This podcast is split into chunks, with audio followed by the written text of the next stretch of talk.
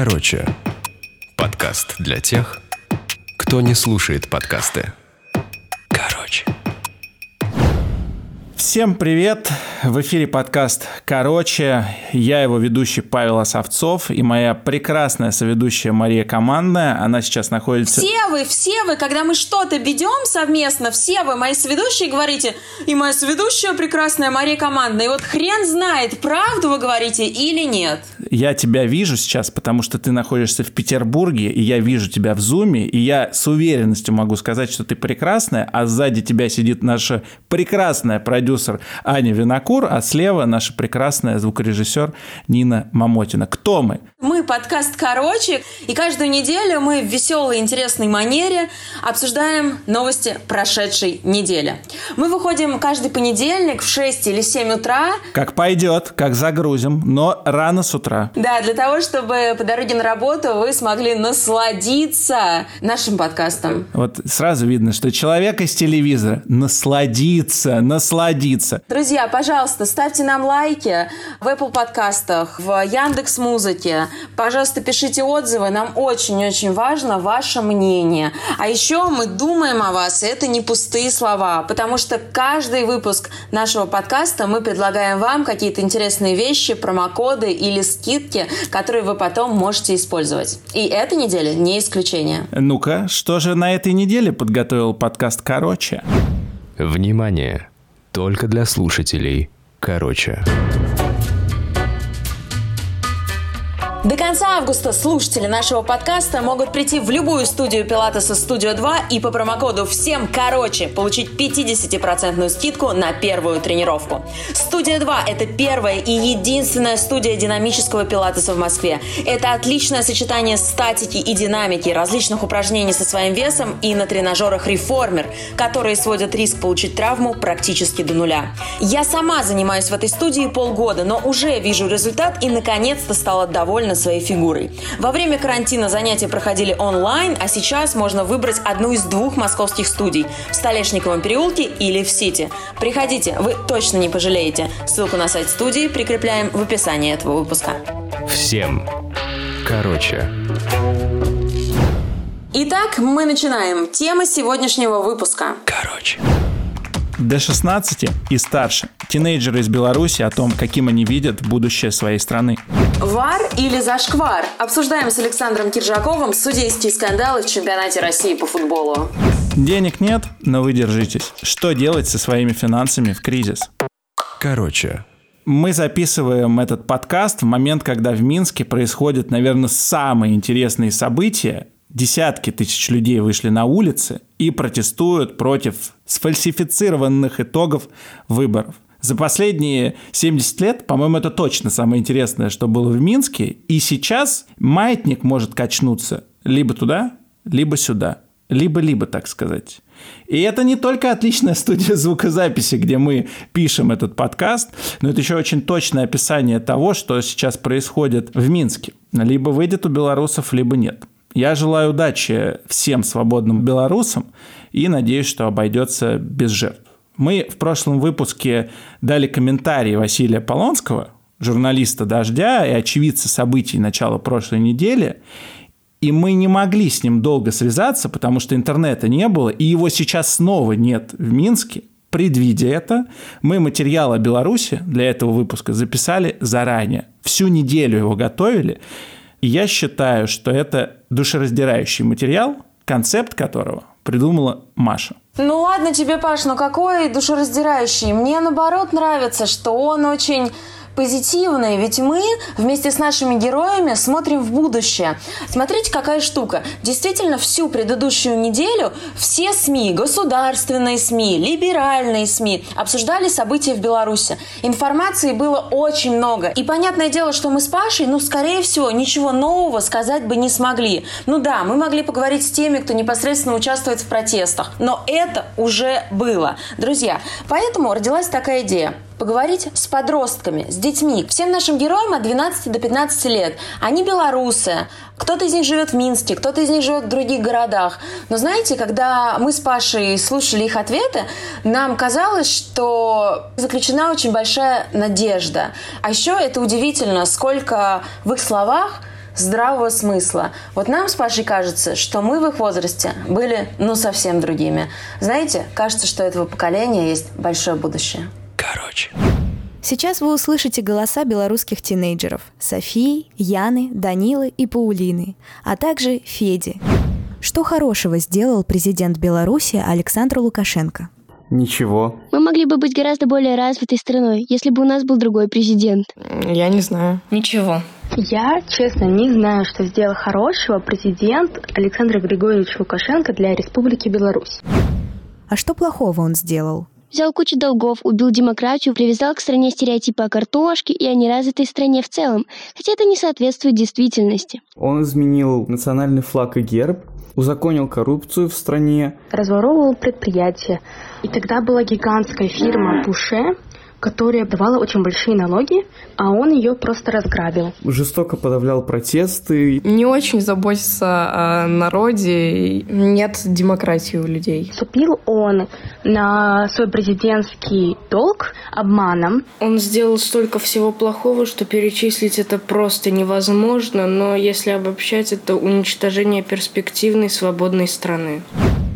Коля Лукашенко – красавчик? Нет, вообще не понимаю такого обожания в его сторону. Я против сексуализации подростков, потому что в комментариях под его фотографией в Инстаграме куча типа «Он не батут, но я бы на нем попрыгала». Мне не нравится такое дело, ему только 15, а вы уже такое пишете. Ну, это реально не дело.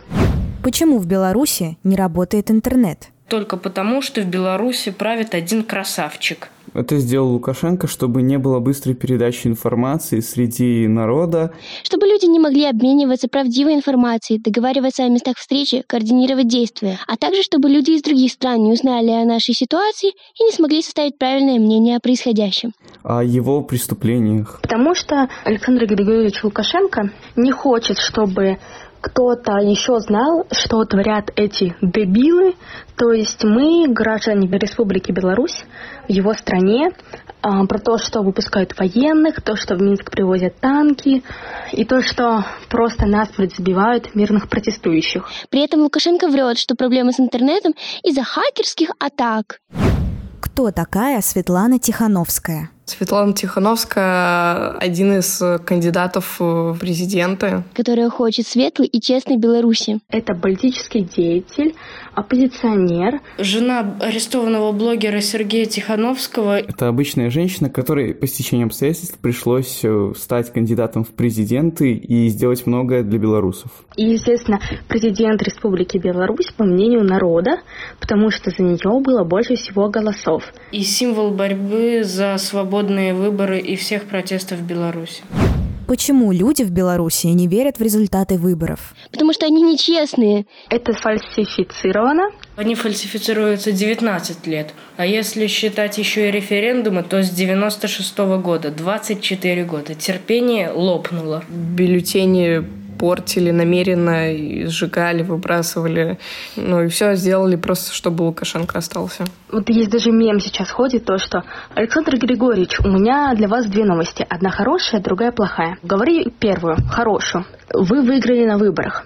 А плохая какая? За вас никто не голосовал. Есть платформа с альтернативным подсчетом голосов, правдивых, где Тихановская явно побеждает. Это все фигня с 80%.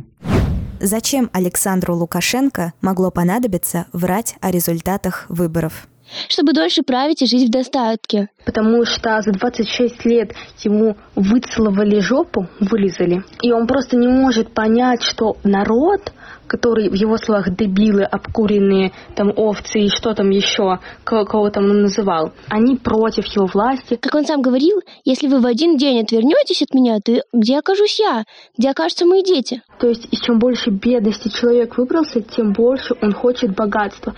У нас по стране 16 ледовых дворцов, и жрут они электроэнергии я даже сравнить не могу с чем. Это абсолютно бесполезно. И то, что говорят там от Швейцарии, там 60 этих, так извините, в Швейцарии зарплаты какие, налоги какие, вот именно. Отсюда понятно, что президентом он хочет быть только ради денег и популярности.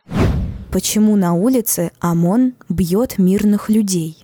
Скорее всего, им платят немалую сумму за эту гадкую работу. Сверху поступил приказ, но в то же время среди ОМОНовцев есть нормальные люди, которые помогают бабушкам переходить дороги. Очень много видео с этим. В то же время очень много видео там, где задерживают подростков 16-летних. Тоже я видела видео там, где женщина зашла купить в магазин бутылку воды для ребенка, а на улице остался муж с ребенком. Она выходит и видит, что мужа, который просто стоял рядом с ребенком, задерживают. А за что? Просто ни за что. А вообще я считаю, что это отморозки, с которыми плохо обращались в детстве, а это повод отомстить обществу. Только это бессмысленно. Короче, подкаст для тех, кто не слушает подкасты. Короче. В моей ленте практически нет материалов про финансы и экономику, но уже просто невозможно пройти мимо статей с заголовками вроде «Рубль ждет обвал» или «Рубль обвалится до Нового года или нет» и так далее. В воздухе запахло кризисом, я, по крайней мере, это чувствую. То есть очевидно, что мы не скатились на самое дно, как говорится, собаки не бегают по улицам, но кризис-то надвигается. Ты серьезно говоришь о том, что кризис надвигается практически в конце августа 2020 года? То, что кризис, бляха-муха, шибанул, стало понятно еще весной. Ты чего? Потому что у нас политический кризис, экономический кризис, нефть подешевела, а еще и коронавирус бахнул. Ну вот смотри, то, что я говорю, никак не противоречит тому, что ты говоришь. Да, не случилось резкого, жуткого обвала, но абсолютно очевидно, что денег становится меньше, а сокращенных людей все больше. Например, сейчас будет каминг аут. Я покинул свое основное место работы. Как? Боско Дичележ. Что? На котором, да, Серьезно? да, я специально приберег это для эфира.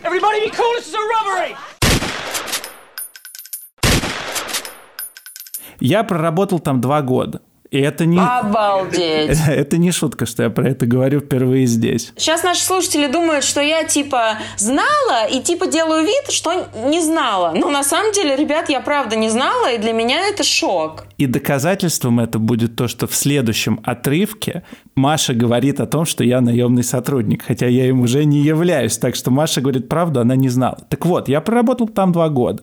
И это не шутка. Я проработал там два года, и в моем случае это было обоюдное решение работодателя и меня, но в целом, я не буду этого скрывать, и в Боско, и на рынке фэшн-индустрии в целом идут сокращения. Поэтому я обеспокоен всей этой ситуацией лично. В смысле того, что неопределенность имеет место быть, и это касается доходов, курса валют, цен, ну, вообще всего вот этого.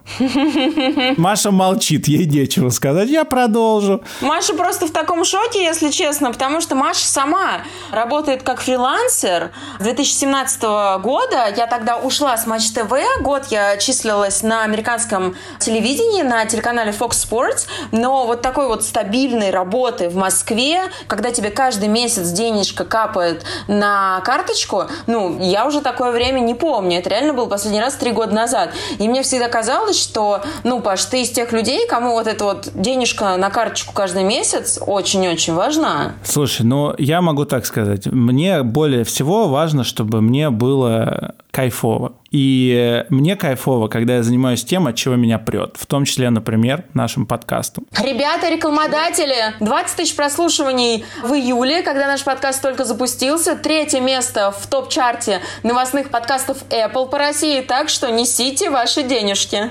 И это не шутка. Да, 20 тысяч прослушиваний только в Яндекс Музыке, кстати. Но, короче, сейчас явно перед сентябрем, вот у меня, по крайней мере, такое ощущение, ну, жопа будет. И это какое-то ощущение, то есть оно не фундировано на чем-то конкретном, у меня, по крайней мере. Я не могу сказать, жопа будет потому, что первое, второе, третье. Просто есть такое ощущение. И рубль падает стабильно уже, ну, месяц точно.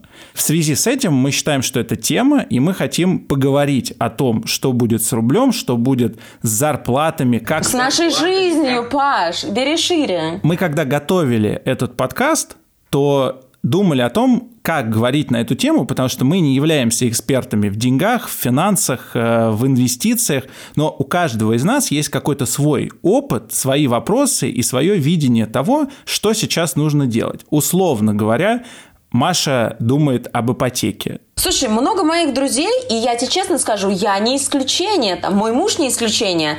Мы все думаем о том, чтобы взять ипотеку, потому что сейчас очень сильно упали процентные ставки на ипотеку. И кажется, что сейчас самый правильный вариант для того, чтобы, если у тебя есть немножко денежек, отнести их в банк, а потом там 20, не знаю, 30 лет выплачивать за какую-то недвижку, которую ты собираешься прикупить. Я вот не знаю, может быть, это обманчивое впечатление. В общем, нужно поговорить с экспертом. Что делать, если там денег немножко есть, да?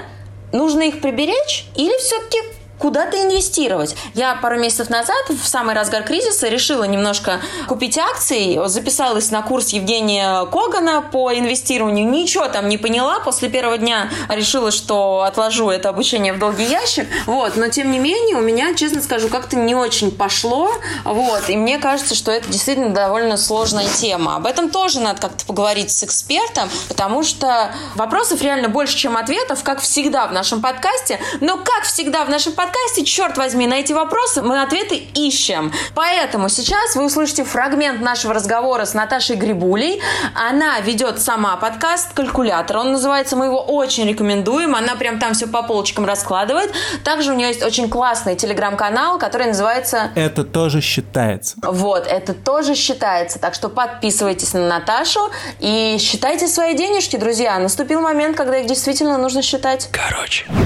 Наташ, как ты в целом видишь финансовую ситуацию в стране? Как ты можешь ее охарактеризовать? И как бы ты ответила, наверное, на главный вопрос, что делать с деньгами, если они у тебя сейчас есть? И что делать, если у тебя сейчас их просто нет? Смотри, я вижу ситуацию так. Я стараюсь не поддаваться панике ни при каких обстоятельствах, ни при каких условиях. У меня есть некая стратегия общая, которая была придумана и сформирована не во время кризиса, и которой я стараюсь придерживаться, несмотря на любые обстоятельства, даже в кризисное время. Стратегия заключается в следующем, что активы, если они есть, э, нужно обязательно диверсифицировать. Рубль как стабильную, надежную надежную валюту именно для сбережения и для хранения денег и инвестирования денег на длинном каком-то горизонте я никогда не рассматривала как безопасную гавань. Рубль – это не безопасная валюта для сбережений. Безопасная валюта – это доллар. Общее правило у меня такое, сейчас оно не изменилось никак. Мне кажется, базовый принцип такой. Нужно держать финансовую подушку безопасности в рублях всегда. Возможно, даже, как бы это странно не звучало, часть из этой финансовой подушки держать в наличных рублях. Вот пандемия коронавирусная подтвердила отчасти эту гипотезу. Какой размер нужен этой финансовой подушки безопасности? Для меня это 3-6 зарплат. Вот три зарплаты я стараюсь держать в рублях всегда. Все остальные деньги, которые не относятся к этой финансовой подушке безопасности, я всегда храню либо в долларах, либо в инвестиционных каких-то инструментах, которые, опять же, выражены и номинированы в долларах. Это могут быть акции, это могут быть облигации, это могут быть ETF, что угодно, это масса вариантов.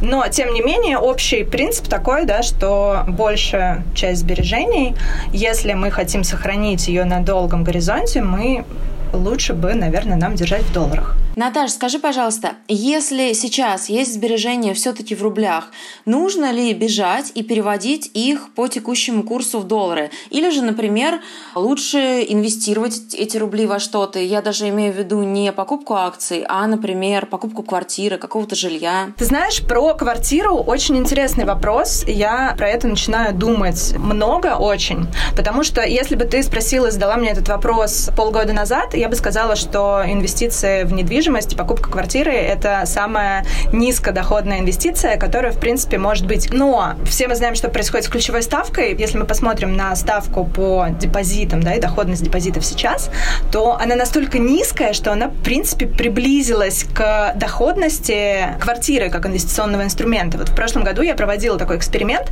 Я просила несколько десятков своих друзей, у которых есть недвижимость, э, там, однокомнатная квартира, двухкомнатная квартира, первичка, вторичка, разные варианты, посмотрела, за сколько они купили, сколько они вложили в ремонт, за сколько они сдают, посмотрела статистику по районам. И у меня вышло, что в целом, в среднем, да, э, инвестиционная доходность квартиры, она где-то на уровне там, 4,5%, ну не больше 5%.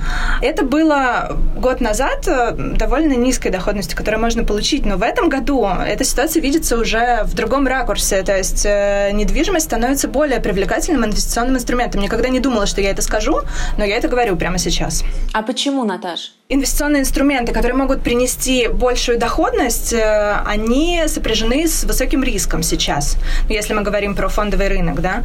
Никто в точности не знает, какая ситуация будет в экономике, что будет с фондовым рынком. Э, ну, то есть мы видим, что он восстановился уже после пандемии, и многие говорят, что стоимость ценных бумаг, рынок перегрет, э, будет, нас ждет какая-то коррекция значительная. Ну, в общем, сейчас такой момент, когда как бы никто не уверен, что будет происходить дальше.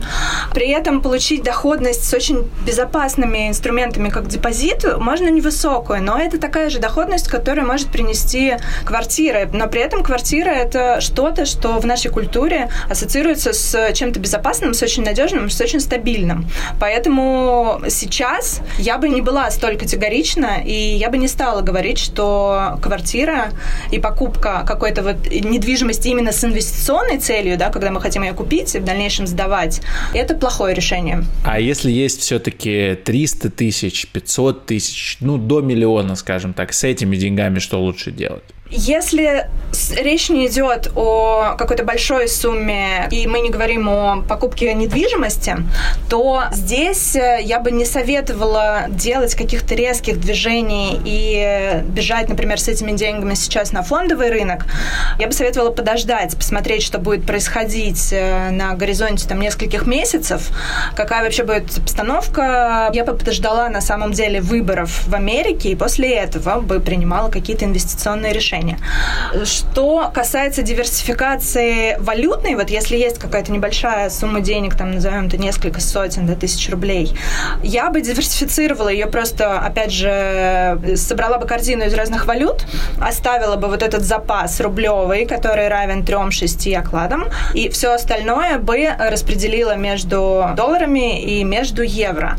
Но не делала бы это, опять же, сразу, да, потому что всегда лучше закоммититься на какую-то сумму небольшую и каждый месяц покупать валюту на какое-то определенное количество денег, а не покупать все сразу, потому что тем самым мы свои риски распределяем, да, потому что мы ловим какой-то средний курс даже при его каких-то значительных колебаниях. Паша у нас выступает как наемный сотрудник. Я с 2017 года работаю как фрилансер. ИП, по-моему, у меня есть с 2014 года. Вот как нам, фрилансерам, строить свой бюджет. Потому что, условно говоря, в этот месяц ты можешь не заработать ничего, а в следующий месяц ты можешь заработать сумму, условно, на которую ты будешь жить ближайшие полгода. Действительно, фрилансеры должны по-другому распоряжаться своим бюджетом. Должна быть другая немного структура траты. Нужен человек, у которого доход плохо прогнозируемый и непредсказуемый, и иногда нерегулярный, как ты говоришь, что вот в одном месяце это может быть одна сумма, в другом месяце другая сумма. Ему нужен больший запас прочности, мощности, и ему нужно аккумулировать больше денег. То есть, условно, если общая рекомендация обычно это там три зарплаты, то для фрилансера я бы рекомендовала иметь какой-то больший запас прочности и иметь чуть больше денег сэкономленных. Плюс распоряжаться своим бюджетом таким образом. Есть такой способ ведения бюджета, когда сначала аккумулируется запас денег на один месяц, когда ты там потихоньку от всех своих доходов откладываешь там по 15, по 20 процентов и вот собираешь себе вот этот вот запас на один месяц, который, ну, в среднем, да, если вот взять там доходы, например, за полгода фрилансера, разделить это на 6 месяцев, то получится какой-то средний месячный доход, условно, за полгода. Вот нужно аккумулировать эту сумму, и э, в дальнейшем всегда нужно платежи свои из текущего месяца вот гасить вот из вот этого запаса, а все деньги, которые приходят и фрилансер зарабатывает в календарном месяце, их снова откладывать в этот запас. То есть у него всегда должен быть какой-то буфер в размере одного месяца. Фрилансер должен иметь большую подушку безопасности, но насколько она должна быть больше? В три раза или как? Деньги требуют очень индивидуального учета ситуации. Смотри, если ты фрилансер, одинокая мама с ребенком, то тебе нужно больше денег. Если ты фрилансер, ведешь какую-нибудь успешную частную практику, и у тебя есть какой-то дополнительный еще источник дохода, пусть может быть и небольшой, у тебя нет детей, и у тебя, например, э, нет необходимости арендовать жилье, это совершенно другая ситуация. Поэтому здесь, опять же, нужно учитывать много разных факторов, да, которые влияют на то, какой буфер вот э, этот тебе нужен. Опять же, э, еще одно правило, чем выше доход у фрилансера, тем сложнее ему бывает, я имею в виду какой-то доход от проектной работы, да, тем сложнее ему может быть искать эти проекты сейчас на рынке, когда, ну, как бы экономика не совсем стабильна, и работа стала ощутимо меньше для всех, как мне кажется, то, конечно, людям, которые привыкли к большому доходу, высокому и большим расходам, им нужен этот буфер денег больше. Вопрос по поводу инвестиций. Во время карантина ты говорила в подкасте «Калькулятор», что ты изменила свою стратегию и купила акции российских компаний. А что сейчас ты рекомендуешь покупать? Слушай, сейчас я бы рекомендовала покупать ничего на самом деле. Я вскользь уже об этом сказала, э, что фондовый рынок полностью восстановился после падения кризисного. Он отыграл все свое падение с начала года, поэтому сейчас большое количество аналитиков делают как бы ставки на то, что будет какая-то коррекция на фондовом рынке. Отвечу так зависит очень от инвестиционного горизонта. Если вы хотите вложить деньги в какие-то ценные бумаги и владеть этими ценными бумагами 5 лет, 10 лет, не знаю, 15 лет, вы можете покупать все, что угодно. Все, что угодно. Потому что, что бы ни происходило с фондовым рынком сейчас на коротком горизонте, там, в этом году, в следующем, через три года, любые кризисы, любые потрясения на фондовом рынке на горизонте, там, условно, 10 лет, они отыграются. Не нужно об этом беспокоиться, не нужно об этом думать вообще. Если ваша задача купить что-то, какие-то ценные бумаги, это какие-то спекулятивные стратегии, на которых вы хотите заработать в краткосрочной и среднесрочной перспективе, здесь я, увы, не знаю, что рекомендовать. Во-первых, я, в принципе, не рекомендую спекулятивные стратегии. Нужно очень хорошо понимать, что, как бы, что ты делаешь. Поэтому не берусь давать такие советы. Я сейчас ничего не покупаю, да, скажу честно, наблюдаю только за тем, что происходит. Вижу, что все восстановилось. Дальше все будет зависеть от э, кучи разных штук. Будет зависеть от того, будет ли эскалация торговой войны США-Китай. Э, пока что эта эскалация происходит. Как бы мне, не, мне не очень понятно, что будет, с, что будет дальше с этой ситуацией, не очень понятно, что будет с экономикой в России, я не знаю. Если вы э, инвестируете, опять же, в долгую, можете вообще не волноваться, пожалуйста, регулярно какую-то сумму денег ежемесячно выделяйте, покупайте акции каких-то крупных надежных компаний, и на длинном горизонте не, не вижу никаких проблем с этим. А длинный горизонт это сколько? 10-15 лет? Да, я бы назвала больше пяти лет. Ты сказала по поводу выборов в США. Почему надо дождаться их окончания? Технологические компании будут сильно зависеть от курса политического, да, который выберут либо консерваторы, либо демократа, то смена глобальная вот такого курса, если демократы не победят, а победят консерваторы, то это скажется определенным образом на фондовом рынке. Я хотела бы нашу беседу подвести очень таким популистским вопросом. Наташ, а как ты считаешь, вот чтобы сейчас разбогатеть, какие существуют самые, наверное, очевидные методы? Или их просто не существует? я, наверное, разочарую сейчас слушателей. не вижу никакого способа быстро и легко стать богачом. Единственный, ну, как бы условно работающий способ, наверное, а, очень сильно приумножить свои инвестиции, когда я говорю очень сильно, я имею в виду десятки раз, это венчурные инвестиции. А, но проблема в том, что венчурные инвестиции доступны уже богачам, да, это очень высокий порог входа в венчурные инвестиции. Но здесь есть, наверное, другой какой-то заход. Единственный работающий, это когда вы ищете просто каких-то перспективных ребят с большими идеями, с э, стартапы, которые вот, может быть, только основываются, и даете напрямую не через венчурные фонды, а вот рискуете своими деньгами очень сильно, инвестируете деньги в какие-то стартапы, которые могут вам принести доходность, условно, 20 иксов, 30 иксов и так далее. Э, совет э, тоже из области фантастики, потому что, ну, как бы не, не знаю, где обыватель, вот я представляю себя, да, я выхожу на улицу, где мне искать? где мне искать перспективных фаундеров, которые создадут мега успешные компании? Не знаю, ну, возможно, заводить какие-то, работать над своим социальным капиталом. Короче, подкаст для тех, кто не слушает подкасты. Короче. В прошлые выходные, не в эти, в прошлые, стартовал новый сезон чемпионата России по футболу. И сразу же он стартовал со скандала. Хм, кто бы сомневался. В первом туре играли «Спартак» и «Сочи». Арбитр Василий Казарцев назначил два пенальти. «Спартак» не выиграл. Владелец клуба Леонид Федун объявил, что команда к чертям буквально снимается с чемпионата, потому что участвовать в этом фарсе не собирается. Понятно, что все это было сказано на эмоциях, но тем не менее для лиги, для РПЛ звоночек это тревожный. Всю неделю были слышны отголоски этого скандала, а Матч ТВ даже отстранил на время Александра Шмурнова, комментировавшего эту игру. Арбитр Василий Казарцев 6 часов проходил тест на полиграфе, чтобы выяснить, действовал ли он в чьих-то интересах или, так сказать, назначил второй спорный пенальти в ворота Спартака от широты душевной. По идее, Казарцеву в этом эпизоде должен был помочь принять правильное решение арбитр ВАР Алексей Яськов, но он этого не сделал. Так, вы наверняка сейчас думаете, что такое ВАР? VAR – это такая новая система видеопомощи арбитрам, от английского «Video Assistant Referee» или сокращенно VAR. Технология позволяет главному арбитру принимать решения с помощью системы видеоповторов. В России VAR начали использовать в 2019 году. Но вот, ей-богу, кажется, что с появлением этой системы в российском чемпионате стало только больше проблем и скандалов. Во вторник случилась еще одна история в матче Рубина и Локомотива.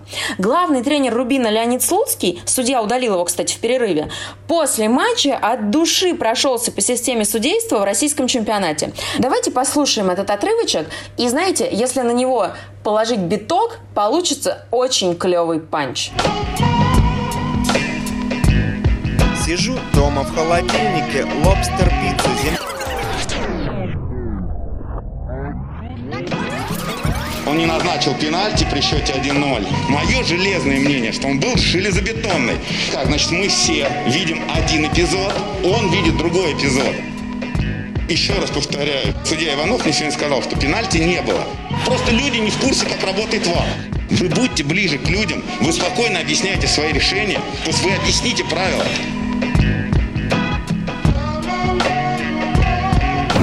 Вопрос следующий. Почему в нашем чемпионате не могут нормально судить и чем хорош или плох ВАР? Ведь, казалось бы, это шаг вперед. Помните, как мы с вами сидели на диване, смотрели раньше футбол и думали, блин, ну судья не может нормально вынести решение в эпизоде просто потому, что у него нет видеоповтора. Сейчас у судей есть возможность посмотреть эпизод и, исходя из того, что они увидели, вынести свое решение. Но очень часто решение оказывается спорным. Может быть, еще чаще, чем было раньше. Я предлагаю обсудить тему судейства в чемпионате России с человеком, который знает российский футбол изнутри. Он трехкратный чемпион нашей страны. Более того, я сейчас нахожусь в Петербурге, и мне кажется очень правильным обсудить тему судейства с экс-футболистом, которого Петербург в свое время носил на руках. Да что уж говорить, и сейчас носит, потому что это лучший бомбардир «Зенита» за всю историю клуба. Это лучший бомбардир в истории российского футбола. Это лучший бомбардир сборной России. Черт возьми, это Саша Киржаков. Вперед, «Зенит», вперед за Питер. Короче. Скажи, как ты считаешь, почему с введением системы ВАР в нашем чемпионате стало только больше скандалов? Ведь, по идее, система ВАР предназначена для того, чтобы минимизировать судейские ошибки. Давай разберемся. Во-первых, ВАР это не автоматический робот, который сам принимает решения. Все-таки ВАР это те же арбитры, которые также смотрят футбол через экран и тоже могут где-то ошибаться. Я, к сожалению, ну, не знаю всех правил ВАР, там, по-моему, около 70 каких-то пунктов, если не 70 страниц. Как, когда ВАР может вмешиваться, вообще какие эпизоды он рассматривает и так далее. К сожалению, я это не знаю. Но, как я понимаю, есть свои нюансы, где последнее слово всегда остается за главным арбитром, который находится в поле. Поэтому, наверное, очевидные для болельщиков какие-то вещи, опять же, не всегда, наверное, справедливые и верные, но раз мы видим по телевизору и думаем, что это пенальти, значит, э, арбитр, который сидит на ВАР, также должен думать, как и мы. Хотя это далеко не так, не всегда так. А ты согласен со Слуцким, что на самом деле для многих клубов, для главных тренеров, для футболистов просто настоящая беда, что никто на самом деле им не объяснил, как должна работать эта система. Ты сейчас практически об этом же говоришь, да, о чем Слуцкий говорил во вторник? Смотри, я э, не считаю, что это проблема, потому что если человек хочет, он э, может сам спокойно с этим ознакомиться. Я так понимаю, что это все равно находится в доступе, и никто не может запретить посмотреть и выучить этот вот там регламент, твар. Но, наверное, никто это, во-первых, не хочет делать, во-вторых, ну, не обязаны, наверное, судьи это делать. Наверное, опять же, если бы была какая-то инициатива, и, скорее всего, она, по-моему, была у Рубина, но на нее не откликнулись, ну, наверное, это какая-то проблема. Но опять же говорю, что если э, люди сами хотят узнать, что, как и почему, они, наверное, с этим знакомятся. Это во-первых. А во-вторых, мне кажется, что вот я недавно только увидел, не помню, где писали, на спорте, что ли, и великолепная статья была про австралийскую футбольную лигу. Я не помню, как она называется, выше у них лига, но там прям слышны переговоры судей, главных арбитров с ВАР. Они слышны болельщикам, те, кто смотрит телевизор. Я думаю, что вот это просто идеально. Тогда у кого из тех, кто смотрит футбол по телевизору, не возникнет никаких вопросов, почему так или иначе трактовали э, тот или иной эпизод. А как ты считаешь, вот с введением, с внедрением этой системы ВАР судейство в нашем чемпионате стало лучше, стало хуже или примерно осталось на том же уровне? Я не хочу обсуждать арбитров, потому что, ну, я не арбитр, я не могу обсуждать, лучше они стали или хуже, но, наверное, какая-то ответственность, э, доля ответственности с них снята. Наверное, если мы больше будем говорить о лайнсманах, помощников главных арбитров, когда они выжидают и могут э, доводить эпизод до конца и, в принципе, особо не париться, да, игру таким простым языком говорить, а поднять флажок, если это ошибка, но ее исправит ВАР. Наверное, вот в этом есть некая такая расслабленность для арбитров. Mm-hmm. Как бы ты в целом оценил уровень судейства в России, например, по шкале от 1 до 10? И считаешь ли ты, например, как человек, который играл в Европе, что все-таки в Европе уровень судейства ну, на порядок выше? Или это не так? Или это наша иллюзия? Мы сейчас можем иметь возможность смотреть практически все ведущие чемпионаты европейские и наблюдать, что не всегда арбитры, наверное, тоже идеальны. Но не знаю, когда я играл, но опять, да, если мы будем вспоминать, там были прям опытные, матерые такие судьи, которые ну просто закрытыми глазами могли судить, и к ним не было никаких вопросов. Сейчас, наверное, ну, огромное давление, опять же, ну, не знаю, это очень много обсуждается. Раньше так тема судейства не обсуждалась, как сейчас. Уже готовы были руководители клуба «Спартака» вообще снимать команду с чемпионата, но никогда так вопрос не стоял. Не знаю, на мой взгляд, есть все равно арбитры. Тот же Кукуян мне импонирует. Это новый арбитр, относительно молодой. Мне очень импонирует его манера судейства. А как ты считаешь, вот те слова, о которых ты сам вспомнил, слова Леонида Федуна, владельца «Спартака», о том, что команда снимется с чемпионата России, ты подумал, что это сказано на эмоциях? Или реально может такое случиться, что «Спартак» обидится всерьез, Федун обидится и снимется? А кто от этого выиграет? Выиграет ли Спартак, который минимум два сезона будет э, вне премьер-лиги? Ну, Конечно, это эмоции, абсолютно эмоции. Слова, сказанные э, президентом клуба, владельцем клуба, для того, наверное, чтобы еще острее обратить внимание на, на ошибку судей в матче «Спартак-Сочи». Она, ну, объективно говоря, была она была со вторым пенальти, но нельзя такой пенальти был давать. Я помню один матч в истории чемпионата в России, я видел его с трибун стадиона «Динамо», когда футбольный клуб был, по сути, так же убит, как был убит «Спартак». Это был матч ЦСКА «Зенит» в 2006 году, 1-0, который судил э, известный судья по фамилии Питтай. Ну давай я не помню... не будем вспоминать, потому что его, к сожалению, уже нет трагически, да, он погиб в авиакатастрофе, но это было очень давно. Но в том матче, опять же, если был ВАР, я думаю, «Зенит» точно бы не проиграл, потому что, ну, стопроцентный гол Аршавина отменили. Я не хочу называть это убийством, каким-то преднамеренным и так далее. Ну, мне хочется верить, что судьи ошиблись в том моменте, просто потому что как-то не так, наверное, правильно выбирали позицию на футбольном поле. А тебе кажется, что никакой предвзятости в российском чемпионате нету, верно? Я не хочу в это верить. Я не люблю разговоры от предвзятости, о каких-то подводных течениях и так далее. Я искренне верю и надеюсь, что спорт, он вне вот этих всяких вещей. Много разных разговоров я могу слышать, но я не хочу в это верить. Ну, зачем? Я верю в спорт и в то, что на футбольном поле всегда побеждает сильнейший. В пятницу Барселона сенсационно проиграла в 1-4 финала Лиги чемпионов Баварии со счетом 2-8. Как ты считаешь, какое будущее ждет Барселону и что нужно делать команде, руководству команды, чтобы выйти из кризиса? Я, конечно, не думал, что это будет так по поводу матча Барселоны и Баварии, но Бавария действительно выглядит мощной. Она доказала это во всех матчах предыдущего сезона. Что делать Барселоне? Да сложно сказать. Я не знаю. Сейчас все уже привыкли к тому, как играет Барселона. Сейчас футбол выходит э, на немного другой уровень, где контроль мяча, э, наверное, не есть самое главное. Самое главное – это, конечно, мастерство футболистов и скорость футболистов. Мы видим, что скоростные футболисты, которые обладают очень хорошо технически оснащены индивидуально, но они всегда в цене. И, наверное, за счет скорости Барселоне нужно добавлять скорости, это мое личное мнение. А той игрой, которую поставил еще Гвардиола, но уже никого не удивишь. Да, больше 10 лет назад. А как ты считаешь, Месси нужно валить из команды? Перейдет он в Интер или он до конца карьеры будет в Барсе играть? Ну, я бы не хотел. Я бы не хотел. Я считаю, что Месси настолько предан Барселоне, настолько уже, ну, невозможно ассоциировать Барселону без Месси, а Месси без Барселоны. Поэтому мне бы хотелось, чтобы он остался в Барселоне и вновь завоевал с Барселоной Кубок Лиги Чемпионов. Я думаю, что это возможно. Может быть, пригласят, ну, скорее всего, наверное, на 99,9% придет новый тренер. Наверное, что-то изменится. Я надеюсь, к лучшему. Барселона без Месси – это как «Зенит» без Киржакова. Не-не-не, не надо меня так ассоциировать. Короче, подкаст для тех, кто не слушает подкасты. Короче.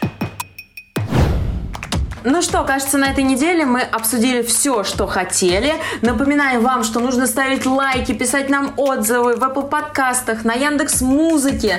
А еще рассказывайте о нас своим друзьям. Мы очень стараемся делать подкаст, за который не стыдно. И который нам самим реально нравится. И напомню, что действует уже два промокода всем короче. Один в магазине ITK до конца августа и второй, Маш? В Пилатес студии Студию 2 тоже до конца месяца.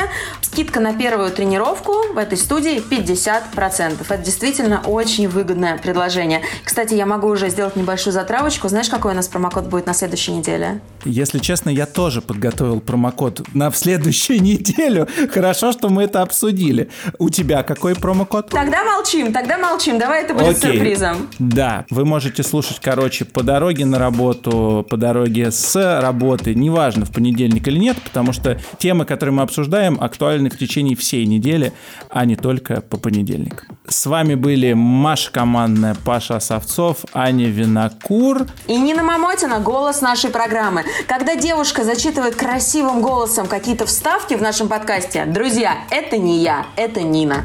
Всем пока и хорошей недели. Пока-пока. Короче,